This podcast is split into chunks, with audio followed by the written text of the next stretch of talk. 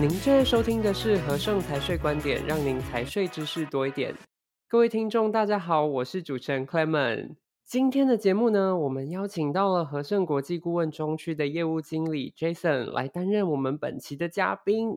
那 Jason 呢，在和盛有着多年的服务经验，今天我们就要请他来跟我们分享，聊聊什么叫做境外公司孤儿，还有要怎么避免我们的境外公司成为孤儿。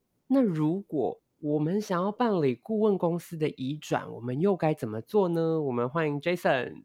Hello，大家好，我是中区的业务经理，我是 Jason。Hi，Jason，你好。Jason 在题目中有提到说境外公司的孤儿，这是怎么回事？很可怕哎！境外公司怎么变成孤儿了呢？呃，我不知道大家有没有印象哦。我们之前在第二十三集的时候，有邀请到我们中区客服非常有经验的蜜雅跟大家分享境外公司移转的这个流程。嗯，那其实所谓的境外公司孤儿，就是你的境外公司没有顾问公司要服务你了。那现在之所以会有这个状况，其实跟我们境内境外的法令修法非常的频繁有一些关系。哦，像我就真的有碰到客户，他原本这个服务的顾问公司跟他讲说，请你去找新的顾问公司。因为他们要结束境外公司业务了。哇，了解，Jason，方便帮大家回忆一下二十三集我们谈到的这个移转有哪一些的重点吗？好啊，没问题。嗯，其实我们透过注册代理人向注册国设立境外公司这件事情啊，跟我们去买水果很像哦。水果从产地生产出来之后，通常会有批发商去跟产地的这个农民买水果，嗯，然后呢，再转卖给零售商，最后再由零售商转卖给一般的消费者。所以我们可以简单把注册国想象成产地，注册代理人想象成批发商，是，然后顾问公司呢就像是零售商，当然不完全一样了，但是概念其实很像哦。了解，Jason 的这个比喻真的是非常日常又好懂。那客户如果今天是跟 A 零售商买水蜜桃好了，那明天是不是也就可以跟 B 零售商买水蜜桃？不论客户跟两家谁买，其实这两家的水蜜桃都有可能来自是拉拉山，对不对？对，没错。客户可以跟 A 顾问公司来设立境外公司，当然他也可以透过 B 顾问公司来设立境外公司。那客户设立的这些境外公司，可能都是设立在英属维京群岛这一个国家。所以，同样的逻辑，我今天找 A 顾问公司服务，其实我也可以换去 B 顾问公司服务，嗯，这就是我们说的移转顾问公司。了解。那我就帮大家整理一下，在什么样的情况下会需要移转顾问公司？我们简单统整，大概是有四种情况，分别是存续、申报、服务跟专业这四个。嗯。那我们请 Jason 帮我们分别举几个例子，简单的让大家知道这四个实际状况的案例，好吗？没有问题。首先，存续是指说，呃，顾问公司没有办法协助客户维持公司最基本的这个存续。嗯，那当然你就势必要移转顾问公司嘛。早期哈、哦、有发生过，顾问公司跟客户收了年费，结果他没有缴到注册代理人那里。所以他的公司其实已经没有正常存续了哦。是，但是这个情况现在不太常发生了啦。嗯，那第二个是指申报，申报是指有很多国家现在不是陆陆续续都实施经济实质吗？没错。那在经济实质的这个要求下，每个国家都会有不同的申报需求。如果我们的顾问公司没有办法协助我们完成当地政府要求的这些申报的动作，当然它也会影响到我们境外公司的存续。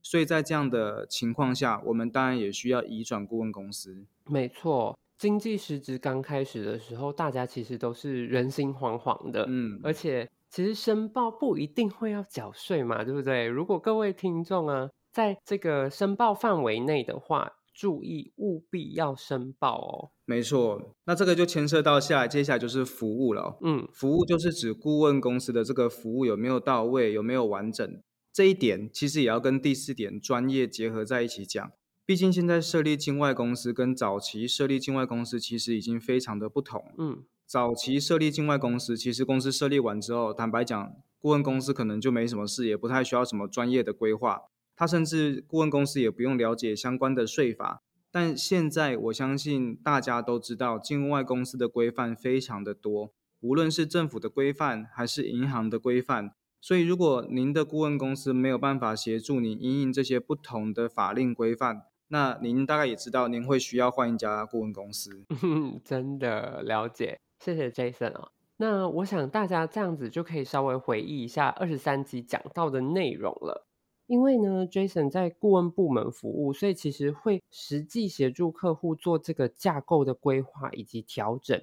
那我想，是不是可以请 Jason 跟我们分享一下，你碰到什么样的案例，让你今天会想要跟大家聊聊这个移转顾问公司的主题呢？OK，没问题。嗯，我想我就从一个他直接去找注册代理人设立境外公司，觉得年费比较便宜的这个客户开始好了。嗯。这个客户他其实使用英索维金群岛公司非常的久，那有很多英索金群岛的注册代理人，他们其实都是在香港。虽然他们在香港哦，但他们其实是外国人。那这个客户当初找到注册代理人的原因，就是因为年费比较便宜。他公司设立了，使用境外公司也将近十年的时间，但是最近开始发生问题，所以才透过朋友的介绍，然后找到我们和盛。哇！境外公司使用十年是真的非常久，嗯、而且这个状况就是他直接找批发商买水果的例子。哎，对，没错，没错。那这个客户都已经使用这么久的时间了，会遇到什么样的问题呢？客户碰到的问题其实就是申报的问题，因为顾问公司的服务里面有很大一部分就是在帮客户对应注册代理人提出的申报需求以及相关的核实作业。那因为客户他直接去找注册代理人设立公司嘛，嗯，所以这些原本应该是由顾问公司来处理的业务内容，就变成全部都要他自己来处理。所以我不得不说，这个客户到最后很专业，嗯，他知道怎么样申报经济实质，很厉害。真的太厉害了吧？因为我知道申报的处理要做的事情真的是不少哎。没错。那既然他自己都知道要怎么申报了，为什么还会要找到 Jason 呢？客户他也很坦白跟我讲，他说因为申报真的太麻烦了，嗯，他说做一次做两次他都还可以接受，他现在每一年都要做，他又有点受不了，嗯，然后又加上注册代理人是外国人，所以他跟注册代理人的沟通上其实很麻烦，也消耗很多他的时间这样。那甚至注册代理人都把相关的法令丢给客户，因为他没有顾问公司嘛，嗯，那就变成客户要自己去消化吸收这些法令。哇，他真的很专业，很 专业，这个客户真的很辛苦。那所以真的不要只是省了小钱，反而却花了更多的时间成本哦。而且只要找对顾问公司，这绝对就是物超所值啊。是。那 Jason 还有没有什么有趣的案例可以跟我们听众分享的？嗯，其实案例还蛮多的，我再讲两个我印象比较深刻的。是，其中一个他是会计师事务所的客户，那这个客户也是透过银行找到我们和盛，客户使用境外公司时间也蛮久的。嗯，早期呢，客户是透过他认识的会计师事务所去设立的。不过，可能很多客户不知道，就是有蛮多会计师事务所的境外公司也是透过像和盛这样子的顾问公司去设立的。嗯，那后来我就问客户说：“哎，啊，既然你都有会计师服务了，为什么你还会想要再接触顾问公司？”客户就说：“因为会计师他的会计师其实很专业哦，嗯，就是境外的税法的部分都没有问题，也提供客户相当专业的服务。但是每一次他们讨论到境外资金跟架构调整的部分。”会计师他都没有办法当下回答客户的问题，然后又加上近几年境外这个注册国开始要求经济实质很多的申报，会计师对于这一块他也不是那么了解，应该要怎么样配合申报。嗯，所以大部分申报需要的这些资料都是客户自己在准备。那最后让客户想要移转顾问公司的主要原因，其实是客户近期想要开始规划他境外股权继承跟海外资产分配这两件事。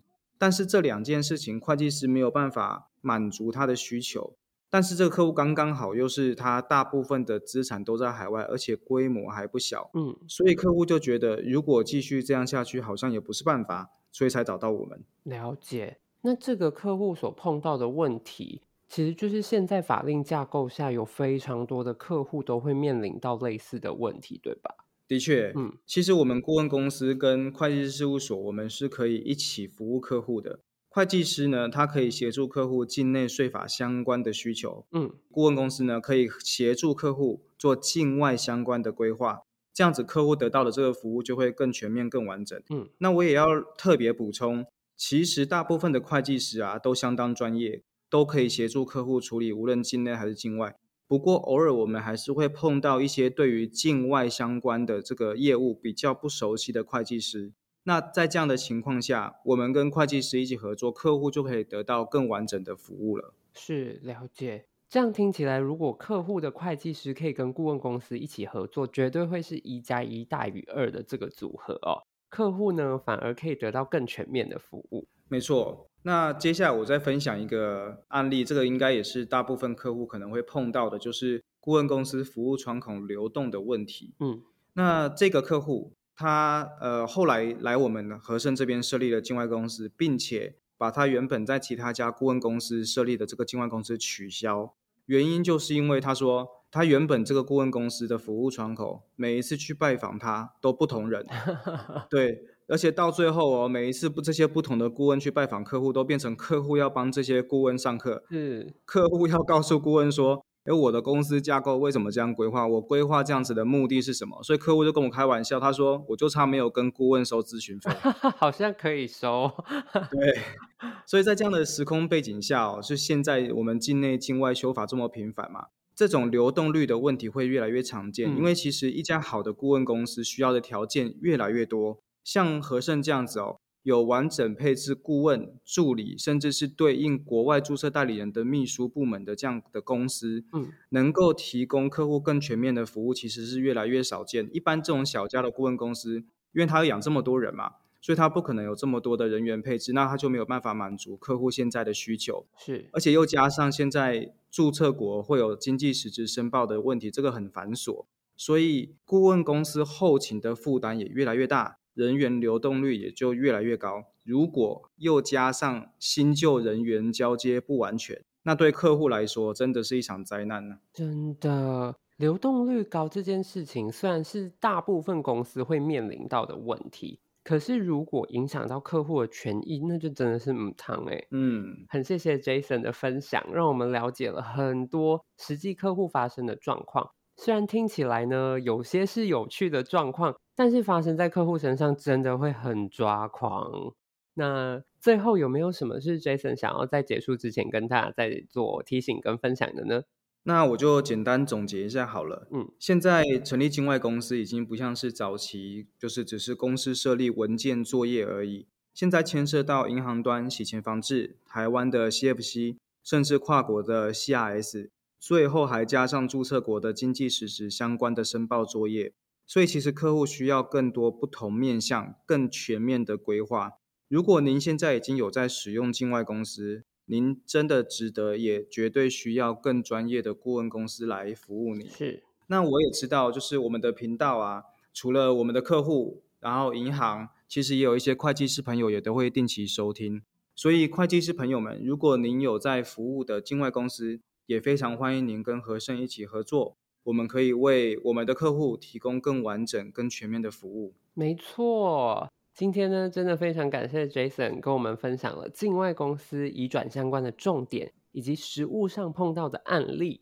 那再过几天呢，其实就是农历新年了嘛，所以在这里我们也要代表和盛，祝福各位收听节目的老朋友以及好朋友，新年快乐，平安健康。没错，兔年宏图大展，事事如意。是，别忘了马上订阅频道，就能够准时收听和盛财税观点。也欢迎到 Apple Podcast 给我们五星好评及建议。更多财税相关资讯，欢迎浏览资讯栏或订阅和盛电子报。我们下期节目再见喽，拜拜，拜拜。